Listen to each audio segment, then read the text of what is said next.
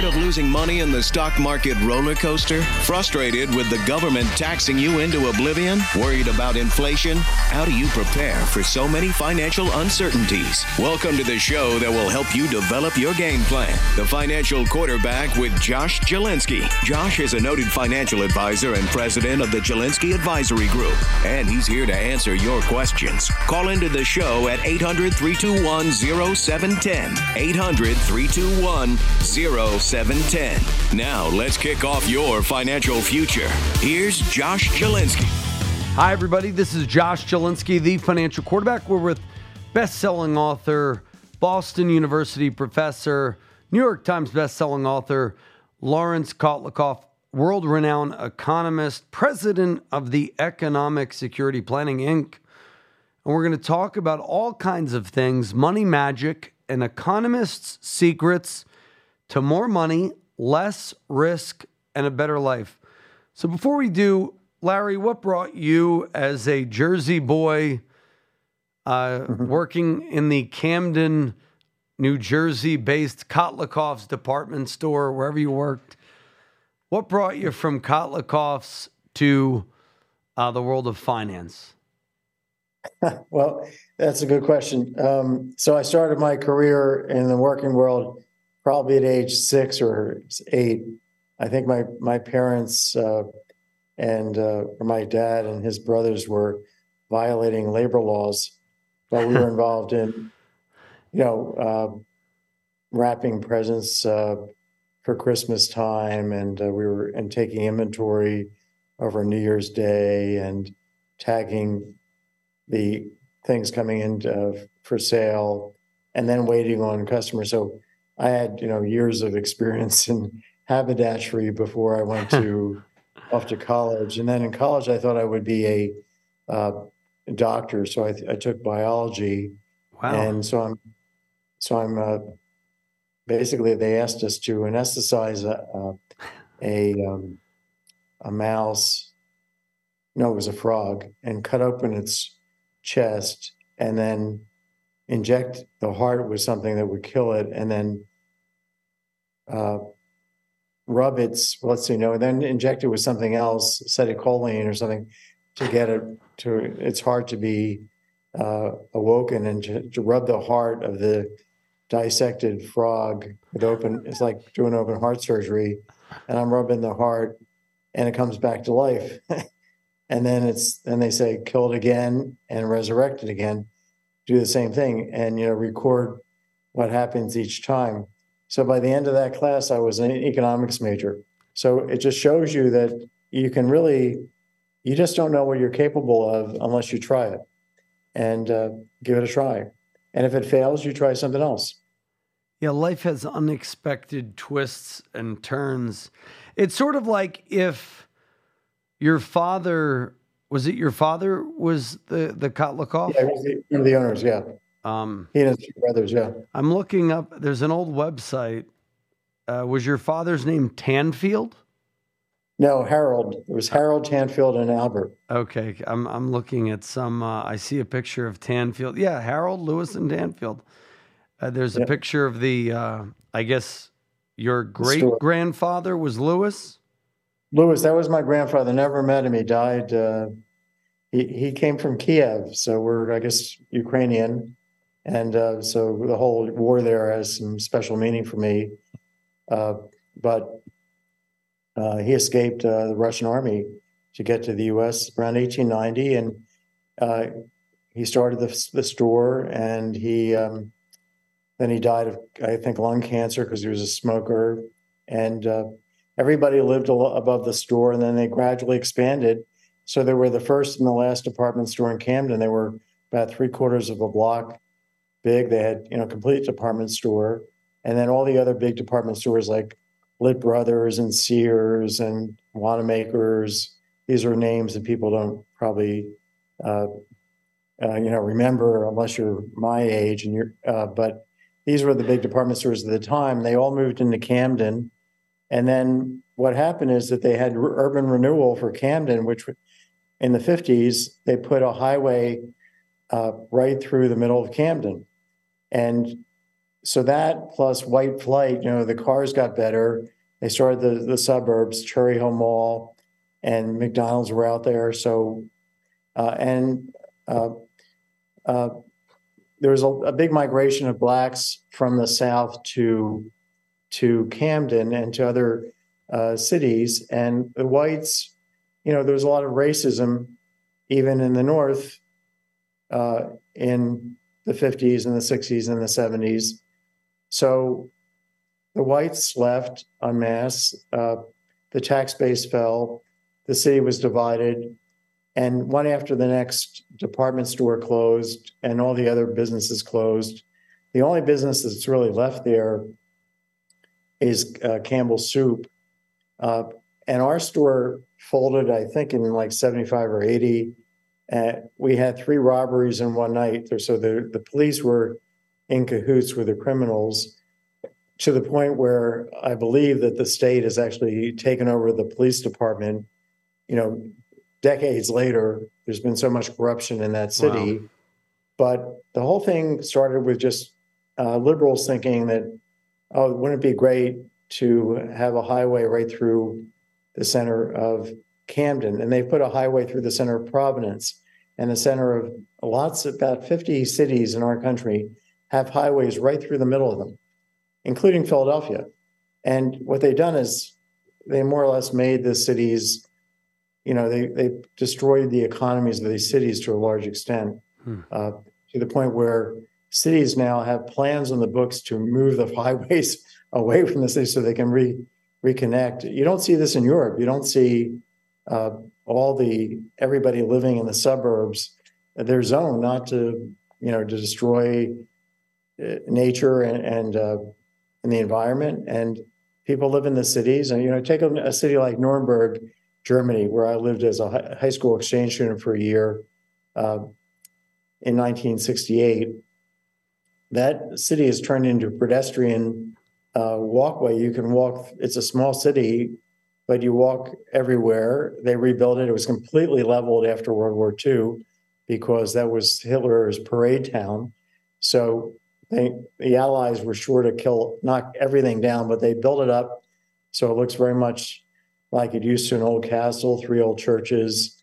Um, it's beautiful, historic, you know, place to go and visit. And they just, you know, were much much more clever about zoning and uh, and making it a a place where people could yeah nice experience. You know, now they don't do yeah. that, yeah. and you know various cities are disintegrating. So we'll take our first break of the hour. I, I want to get more lessons. We're going to go to your book. We're going to go to your latest research, but I, I love hearing the stuff about Kotlikoffs. My dad always said, Oh, I remember Kotlikoffs. And what's interesting is eh, there's there's so many stories within your Kotlikoff journey of the department store. Like, you know, Kotlikoffs was a big department store back then, you know.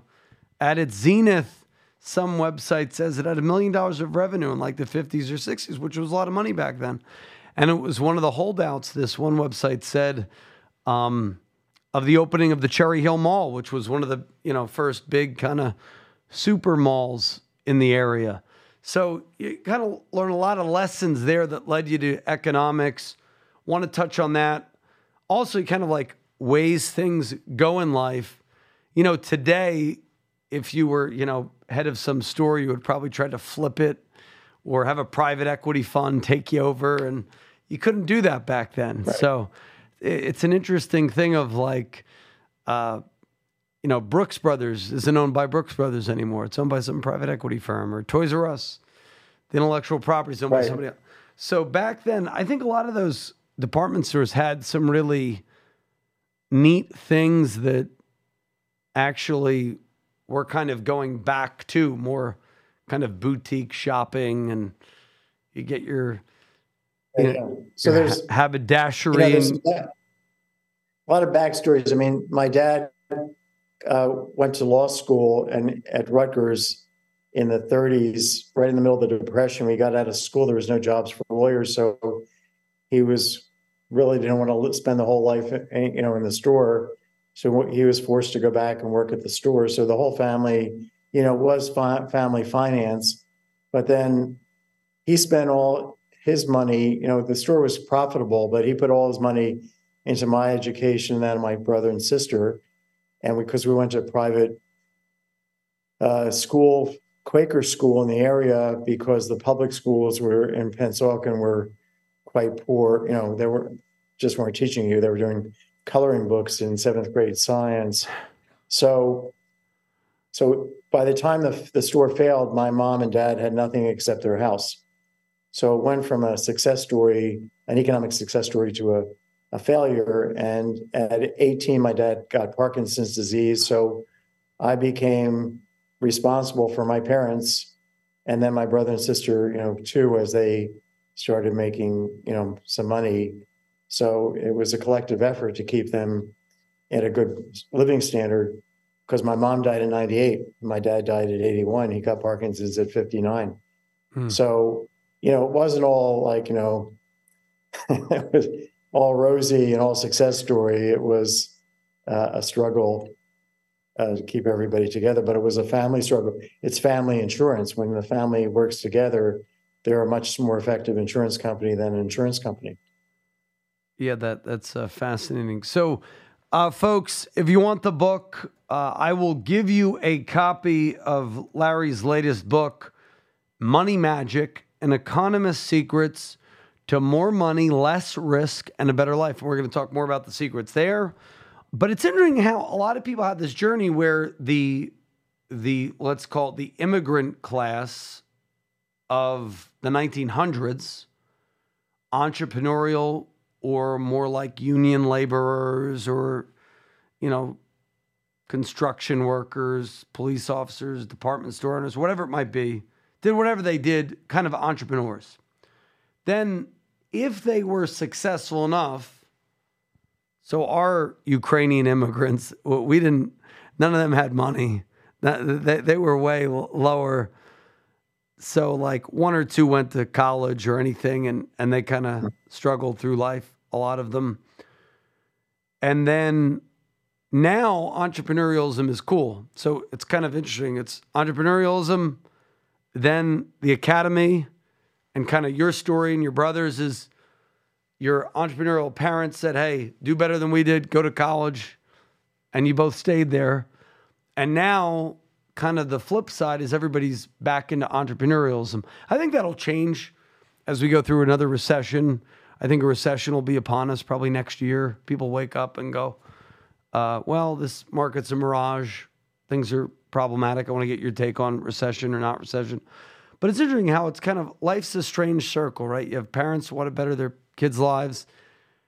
You know, they want them to be doctors, accountants, lawyers, and then they don't want them to have their struggle. And then, you know, you might have your kids' generations and they then are entrepreneurs because they got, you know, so it's a, it's a weird, you know, strange circle. Well, there's not one path to economic success. You have to really kind of look around. You know, about we only have about a quarter to thirty percent of our kids actually with college degrees out there. So the idea that everybody should be going to college and that everybody is going to once they get to college they're going to get through college and make make a success out of that that's not at all the case the there's 40% dropout rate. So that out of every 100 kids who start off in college this September, 40, 40 uh, will drop out. They will not finish their degrees. So people have to think carefully whether college is for me. And certainly before they start borrowing money at these very high rates, and then they get their parents to take out what are called parent plus loans because they can only borrow a certain amount under the federal limit, but the federal government will lend as much as uh, as the parents want to the to the parents to help the kids. Uh, you know, the parents borrow the money to help the kids kids get through college, and then what happens thereafter? Do the do the parents turn around and say, "Look, I just borrowed a hundred thousand bucks over the last four years. By the way, I didn't tell you about it because I didn't want you to worry about it, but guess what? It's your obligation because, you know, I've been paying uh, the interest on it for four years. But now that you're out of college, you get to take it over because I did this for you. And the kid says, Oh my God, I wanted to go into get a master's degree or do, you know, become a painter or a musician. I can't afford this. And now you have conflict because there hasn't been a discussion ex ante, or the parent says, well, don't worry, I'll keep paying. But then the kid ends up paying out at the wazoo because, I mean, effectively, because if the parents are maintaining their living standard and just not, and just using their income to pay off uh, this loan, then they're going to have less wealth. And then they're going to show up in old age, and the kids are going to have to either take care of them because they have less money, or they're going to die early, and the kids will inherit less money. So either way, the kid ends up paying the bill, and the interest rates on these Parent Plus loans are are really high because the government is in you know is really uh, not you know we think of Uncle Sam as being a benevolent entity. I'm not a Republican or a Democrat, just so your listeners uh, know and viewers.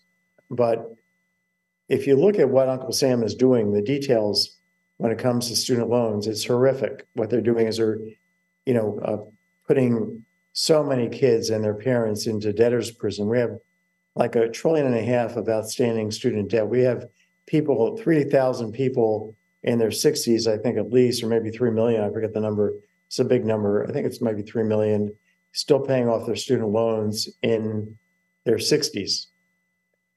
We we have, you know, it's the second largest debt beyond credit card bills, and uh, most kids are borrowing a lot of money to drop out. You know, not most, but 40% to drop out of college. So they end up borrowing and paying back potentially for large parts of their life uh, for something that paid no return. So and then you, you know, uh, Josh, you mentioned Social Security. I mean, Social Security, in addition to being entirely bankrupt, if you look at Table 6F1, Roman 6, so it's a V1, uh, uh, 6, uh, V, let's see, 6 um, F, 6VF1 is a, uh, it's in the appendix.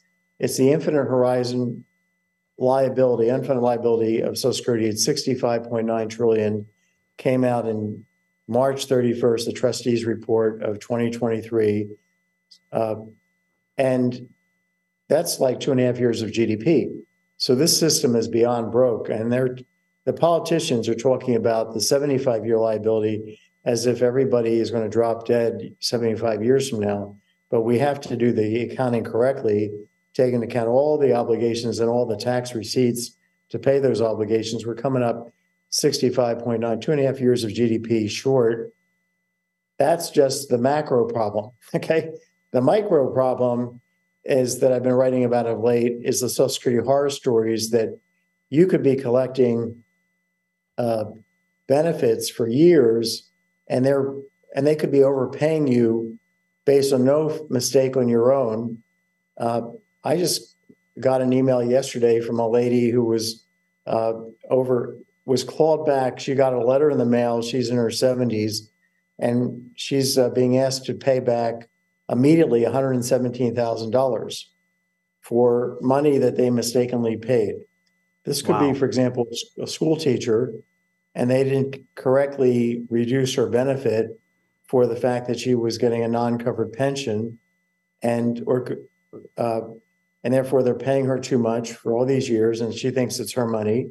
And now hey you owe us $117000 and if you don't pay it back right away by this date like a month from now we're going to reduce your check to either zero or or dramatically and we'll pay you again benefits starting in 25 years when you paid off this uh, obligation. No explanation of how this happened of the overpayment. So if you go to larrykotlikoff.substack.com, which is my newsletter, so it's just my name, larrykotlikoff.substack.com, you can subscribe for free.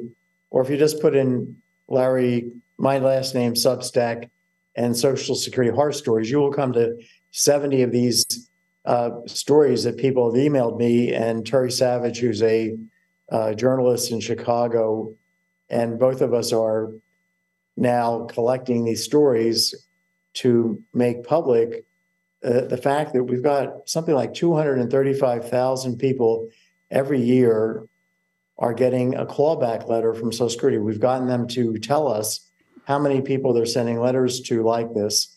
It's 235,000. So if you ask how many people have outstanding clawbacks, it must be two or three million people right now in the country. So anyone who's listening to this, who's getting a Social Security check, could be getting uh, that money, could be getting a letter in the mail uh, tomorrow that says you owe us thirty thousand bucks, you owe us fifty thousand bucks, you owe us one hundred seventeen thousand, you owe us five thousand. We got we have a case of a, le- of a letter sent to us by a guy who's in his sixties. He's getting clawed back something like two hundred seventy five dollars for an extra month's benefit that he received. He received when he was 19 because he graduated a month. He, the Social Security thought he graduated a month later than he actually did.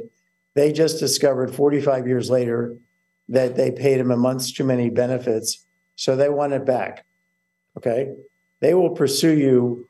They'll take your, they'll garnish your wages. Wow. They'll take your money out of your Social Security check to pay them back for their overpayments. So, Just like folks, the uh, we're going to ask we're going to ask Yeah. Professor Kotlikoff after we return from the next break. What do you do if that's you? Well, call us, folks. 888 988 Josh. Get his book, Money Magic. 888 988 Josh for free when you schedule and keep your no obligation review at 888 988 Josh. And we're going to talk kind of, you know, middle of the road state planning, income planning, retirement planning, all the great tips found in his book, which award-winning book, ranked one of the best books of last year by many, you know, various rankers of financial books. And it was a real gem. So folks, get the book now, 888-988-JOSH, or go to larrykotlikoff.substack.com. You have his podcast, his archive. What is the website too for the horror stories? Uh, well, that is uh, larrykotlikoff.substack.com, but there's also my main website is kotlikoff.net, just my last name .net, and everything I I write is posted there as well. But the I'm doing all kinds of interesting podcasts with. I just had um, the poet laureate um, Robert Pinsky. He was the poet laureate, which is the top poet of the country for three years. Congress liked him so much that they kept him on for three years. Nobody had ever done that before. He starts out, you know, why do I have a poet? He's a friend of mine. So I'm, you know, and I'm not sure what we're going to start talking about, but he, he uh, starts off with a poem that he reads from Robert Frost about money. So it begins with him reading a poem by Frost. It, it ends with the podcast with Robert Pinsky reading a, a Robert Pinsky poem. And it's just beautiful. And then we have an interesting discussion about his new book, which is called Jersey Breaks. Breaks. He's also from New Jersey, from Long Branch, New Jersey. Oh wow! Very interesting economic story. How he gets into poetry, how he becomes. I mean, he has a real gift. So uh, there is a connection between economics and poetry. They're both art art forms, and uh, that's the latest podcast. But I've got all kinds of people. Sebastian Mallaby writes for the Washington Post. Martin Wolf, who's a columnist for the New York for the Financial Times, the chief economics correspondent. Just a whole, you know, about fifty podcasts now, uh, and uh, we're gonna have to have you on to do a podcast as well, Josh. That'll be So it's fun. not just gonna go one direction. Yeah, that'll be great. Money Magic and Economist Secrets to More Money, Less Risk, and a Better Life. Get the book. Even if you don't want the free review, buy the book. One of the best new books of finance. It was, it's now almost year and a half old, year and six months, but it is timely still today. So call us 888 988 Josh if you want the book. Maybe in the middle of COVID, people got kind of, you know, sidetracked. They didn't get the book get it or get it for free when you call my office right now at 888-988-JOSH. That's 888-988-JOSH. There are so many interesting secrets. I think I only disagree with like one or two. Uh, so that's pretty good. And a lot of them are really time tested methods that are surprising ways of viewing things. What about person listening? I, I have actually over the years seen this, but I didn't know like what you can do. And most of the time, these people are elderly, they're scared, and they pay them. They pay the government. What do you do if, you, if that's you listening right now?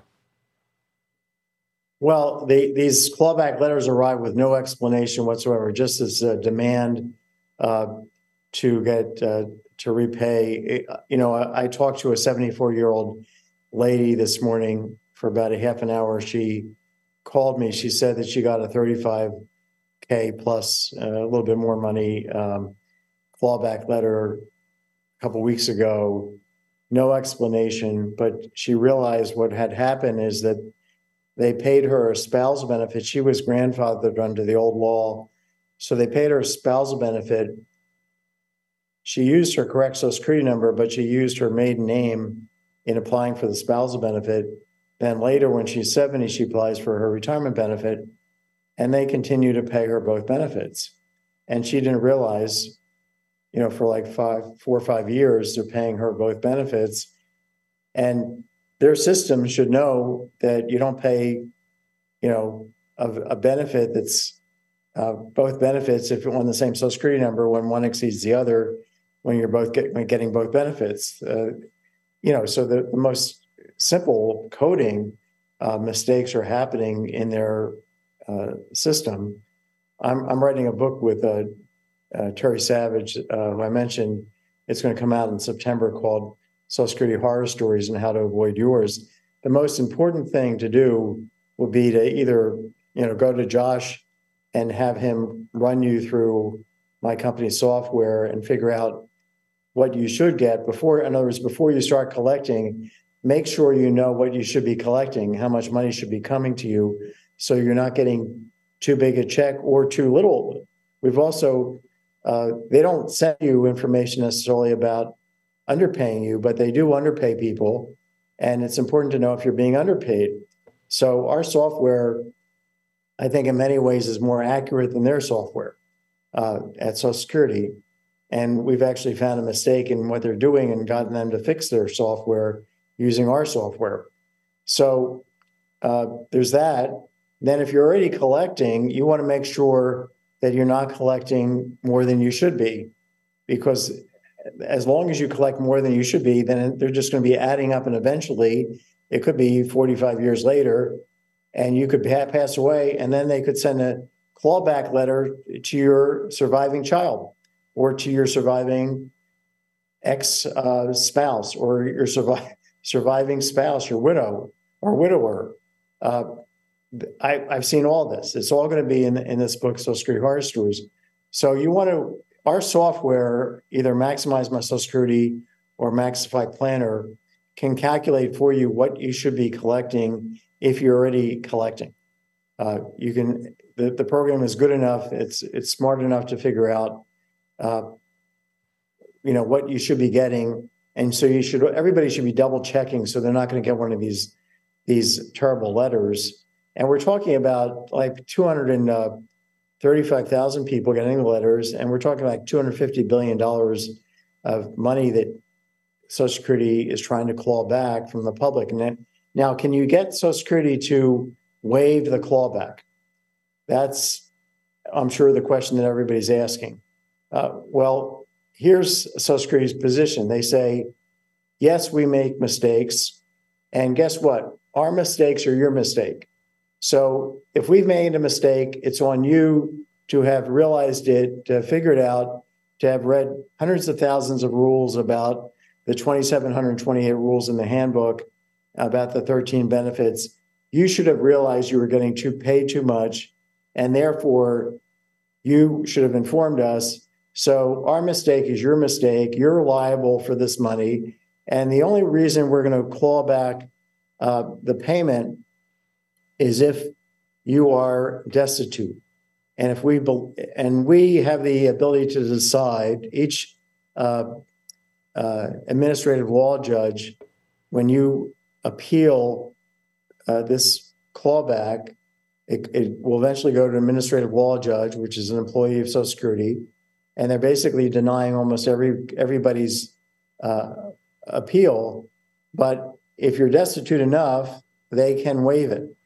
Uh, and in some cases, in the most egregious cases that I've been, uh, you know, people have written me about uh, on my email, I've uh, I have actually written columns in Forbes and other places. And guess what? In the next three or four days later, uh, the whole thing gets resolved internally by Social Security because they don't want the bad press. They don't want a story about Social Security suing a five year old. Wow. We have seen 35 year olds who are, there's one guy we have in our in our you know list of on Substack. He relates getting a clawback letter. He got a benefit as a child when he was age 11 and he's being clawed back for like six thousand bucks. We've had somebody else who's 25 who's clawed back for getting a benefit when he was age two.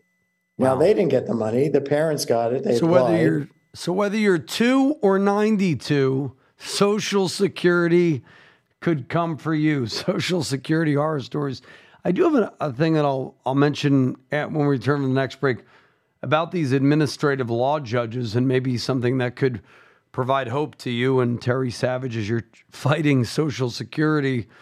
Uh, I wonder, have you received death threats? Are people out to get you, you know, because of what you're uncovered from the government? So we'll get into more of that and talk personal finance tips. It always goes so quickly with you. So we got two more segments left. Get the book, Money Magic, 888 988 Josh, and Economist Secrets to More Money, Less Risk, and a Better Life. We'll talk about that when we return. This is Josh Jalinski, the financial quarterback. Call us right now. Get the free book when you schedule and keep your no obligation review. 888 988 Josh, or go to kotlikoff.net. And then if you like, it's uh, the Substack. Where's the Substack? Yeah. So, so larrykotlikoff.substack.com. And then uh, the software sites are maxifi.com, M A X I F I.com, or maximizemysocialsecurity.com. And we'll talk more about those when we return. This is Josh Jalinski, the financial quarterback. Don't touch that dial. Tune in to the financial quarterback, Josh Jalinski of the Jalinski Advisory Group this weekend and learn how to protect your financial future during these turbulent times. Looking to lower your taxes or need help securing your financial future? Then Josh and his team are the people for you. They're experts in financial economics with one mission in mind to protect you and your investments. From their 27 point checklist to their one of a kind financial quarterback approach, they help you achieve financial health and guide you through the hard times of high inflation, looming recessions, and stock market meltdown. For financial security, call them now 888 988 5674 and get your free copy of Josh's book, The Retirement Reality Check.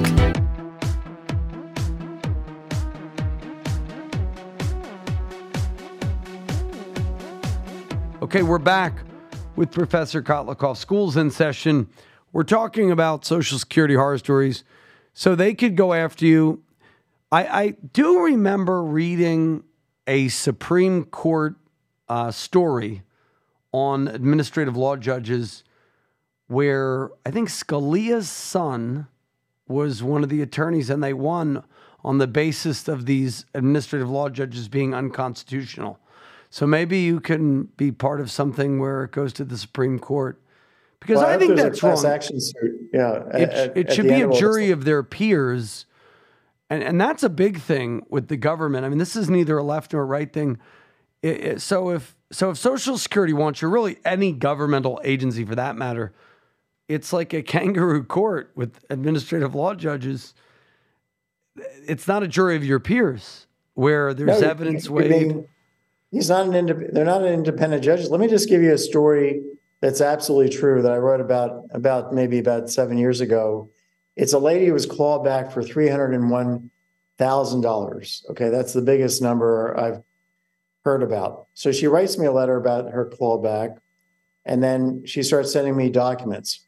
So she became disabled, gets onto disability, and then has nothing to do. So she writes, tries her hand at writing a ch- children's book. She'd never written a book in her life. She sends it off to a publisher. They love it. They publish it. It becomes a bestseller. And you can be a bestseller and not become a millionaire. You can, you know, because I've been a bestseller and you make some money, but uh, it's not a huge amount. Anyway, she starts getting royalties for the next maybe seven years. She's getting royalties, and uh, when you're on disability, you can only make so much outside money, right? So she keeps calling up Social Security every year. Hey, I'm getting this outside money from publishing this book. Can I still get my disability check? No problem. It's royalty royalty income. Royalty income is not earned income. Therefore, you can collect your disability check and also get your royalty payment. Fine. So she cashes the check. And then over time, the royalty income goes down and down because it's only, you know, bestsellers are only last for, you know, so many months or part, part of a year. And then gradually, you know, any word of the book goes away. So unless we have Josh pushing the book again, uh, still pushing it. The um, so 10 years later, she gets a clawback letter for $301,000 and she appeals. And she goes to, ends up with an administrative law judge. And I read the judge's statement, his opinion. So I know this for a fact, exactly what he, what, how this went down. So he says in his opinion, it's a long opinion, you know, I, I realize, you know, we admit that Social Security was at fault. But for me to waive your your uh, clawback of three hundred one thousand dollars, two things have to be true. It has to be our fault, uh, which we admit, but also you have to be destitute. Uh, not and this has to materially impact your living standard. So I've looked at all your financial records, and I noticed that you have low income, and uh, I know you know that, and she did. She basically just was living on disability again. She had had no other real income. But uh, I've no, I've looked carefully at your cable plan, and your cable plan has is a very rich cable plan. It has lots of channels. So therefore, I've decided that you really cannot be destitute, and I've denied your pay, your wow. claim, your appeal, your waiver appeal, and uh, we uh, need you to, to repay all three hundred or one thousand dollars, or we'll we'll also put you on a we'll give you the option to be to be on a payment plan where we'll reduce your monthly disability payment by X amount per month for the rest of your life because um, it'll take that long and you'll still not have paid us back fully. So that's uh, that's justice. That's not a Democratic or Republican thing. That's um, uh, Uncle Sam involved in, involved in you know terrorizing elderly, you know, disabled elderly people, a lot of people who are are beloved public servants, policemen, firemen, teachers who spend most of their life or a good part of their life working in non-covered employment. About a quarter of our workforce is getting pensions or 403b retirement account accumulations where they in jobs where they didn't contribute to Social Security. So their benefits are reduced their own retirement benefits are reduced and their widow's benefit or their spousal benefits are reduced through under through two things that our Social Security software calculates and our MaxiFi uh, tool calculates, which is the windfall elimination provision and the government pension offset provision. And if those things aren't applied correctly, they Social Security can be paying you for many years too much money. Uh, and those are nasty pieces of work to begin with. I think they're over over you know reducing people's benefits. But anyway, many of the people that are being called back are uh, you know former public servants, uh, and because so they told you know a lot of them have told Social Security that they are receiving these pensions, but the staffer doesn't enter it into the computer system. So the computer keeps sending the wrong check. And then finally they figure it out. And it's like 10 years later or 45 years later or two years later. And there's a big callback, callback, fallback. And that's where things are. So the only way to really protect yourself is make sure you're not being overpaid or mark, make sure ahead of time before you get paid that it's the right amount and make sure you're not being underpaid. And uh, and then you know keep uh, recordings of all your interactions with social security because if you are poor you need to prove that it was their mistake. So any interaction, people should tape record and they should videotape. If they go to the to the Social Security office, they should say, I want to videotape this entire meeting because Social Security staffers, uh, at least half the time, are giving you the wrong answer, uh, an incomplete answer, or a misleading answer. You cannot trust Social Security uh, as far as you can throw the people, which is not, you know, typically we can't throw people that very far, that far. Hmm. So that's the situation. It's a, a true horror story. This is the system that most people think is the most is the best operating public policy we have in the country. Well, the people who are in love with Social Security uh, should experience a clawback letter and see for themselves. And, and you call up in Social Security for several hours, you're waiting on hold, you finally talk to somebody, they say, We have no idea. And this is part of the horror stories. It's a complete Kafka story where you are told, Hey, in two weeks, you have an appointment. We're going to set up an appointment. Somebody will call you back. For two weeks, you have no idea why you've got this huge bill that you have to pay, no explanation whatsoever. You're waiting for that call, and then nobody calls you back. And then you spend another several hours and they make another appointment. Again, nobody calls you back. It's endless. And if you don't pay back and you continue to get your check and you keep cashing that check, the the clawback amount gets bigger and bigger. They don't charge interest, but the the amount gets bigger and bigger. So it's a very, very, very difficult situation for people.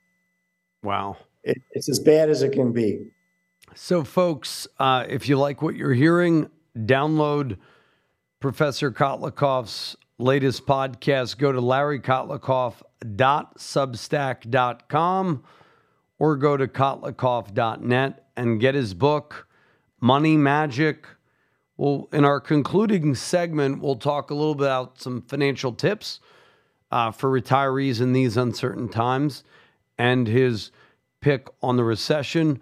So, folks, give us a call 888 988 Josh, 888 988 Josh for the free book Money Magic when you schedule and keep your no obligation 45 minute wealth strategy session.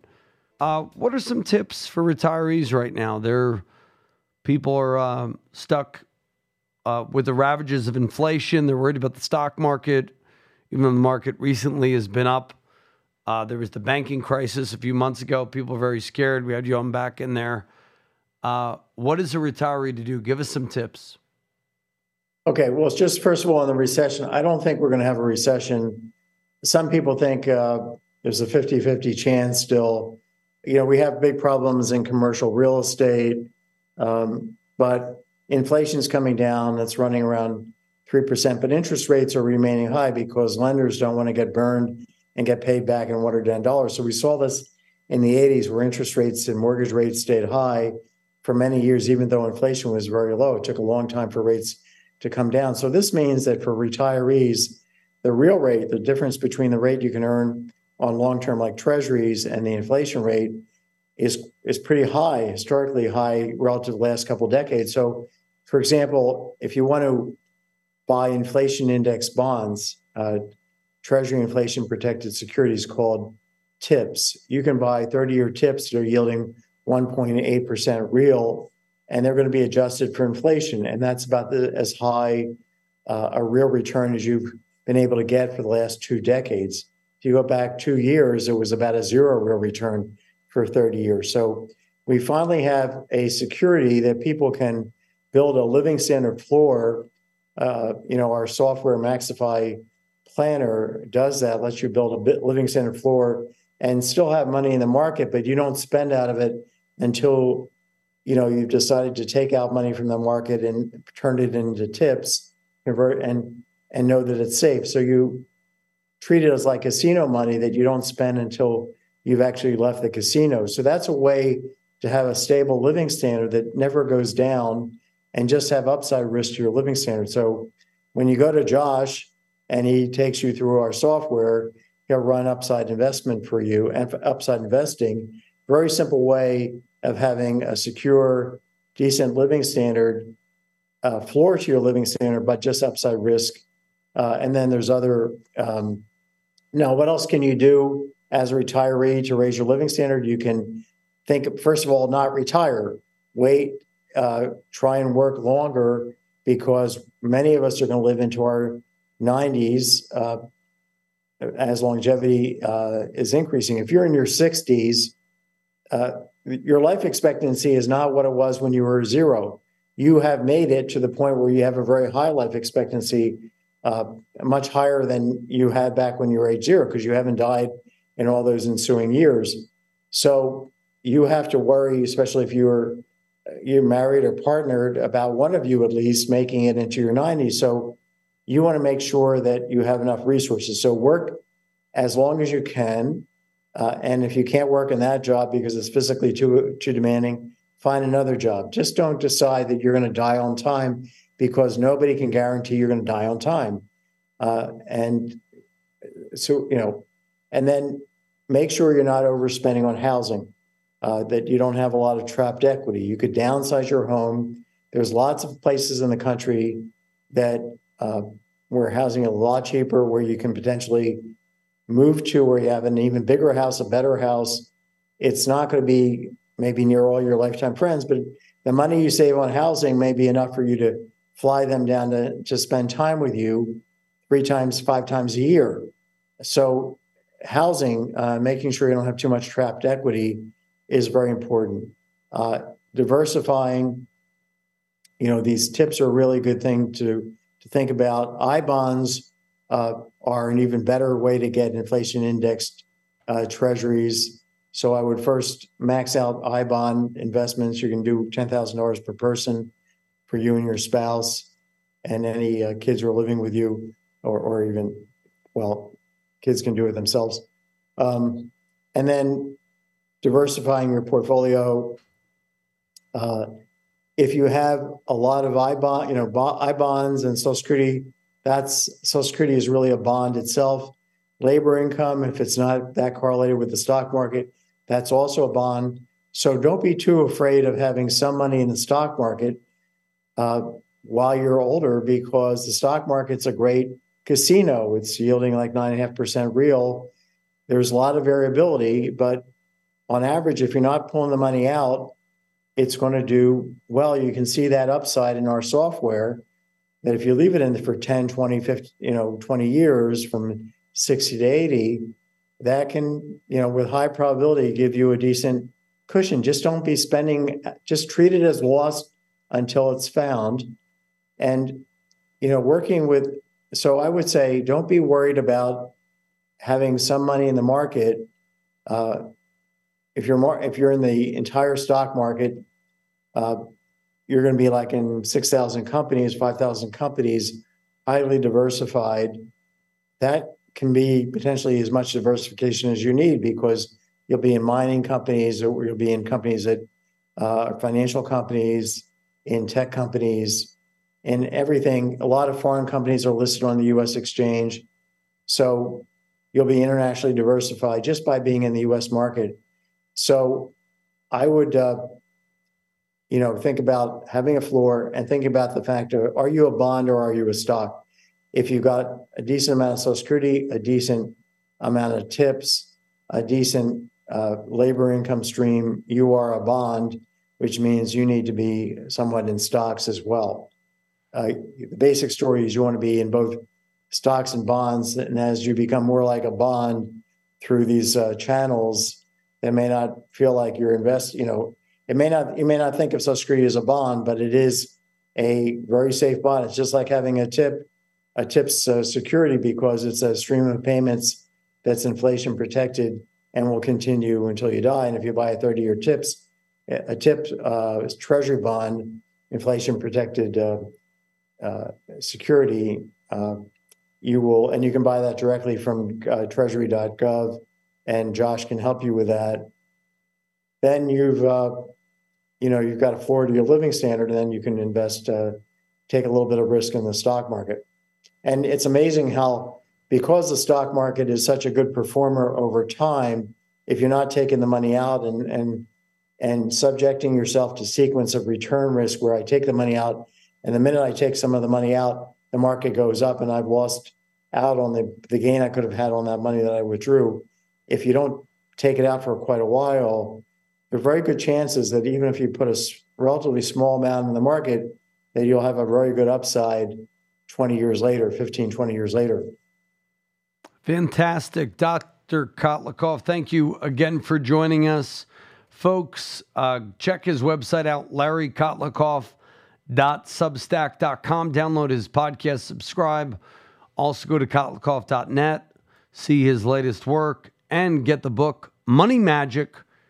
Go to Amazon, buy it, or you can get it for free when you schedule and keep your no obligation second opinion on your money with us. 888 988 Josh. Thank you so much for joining us, Dr. Kotlikoff. Hey, great pleasure, Josh. It's always a, a lot of fun fun to be with you. Likewise. Take care.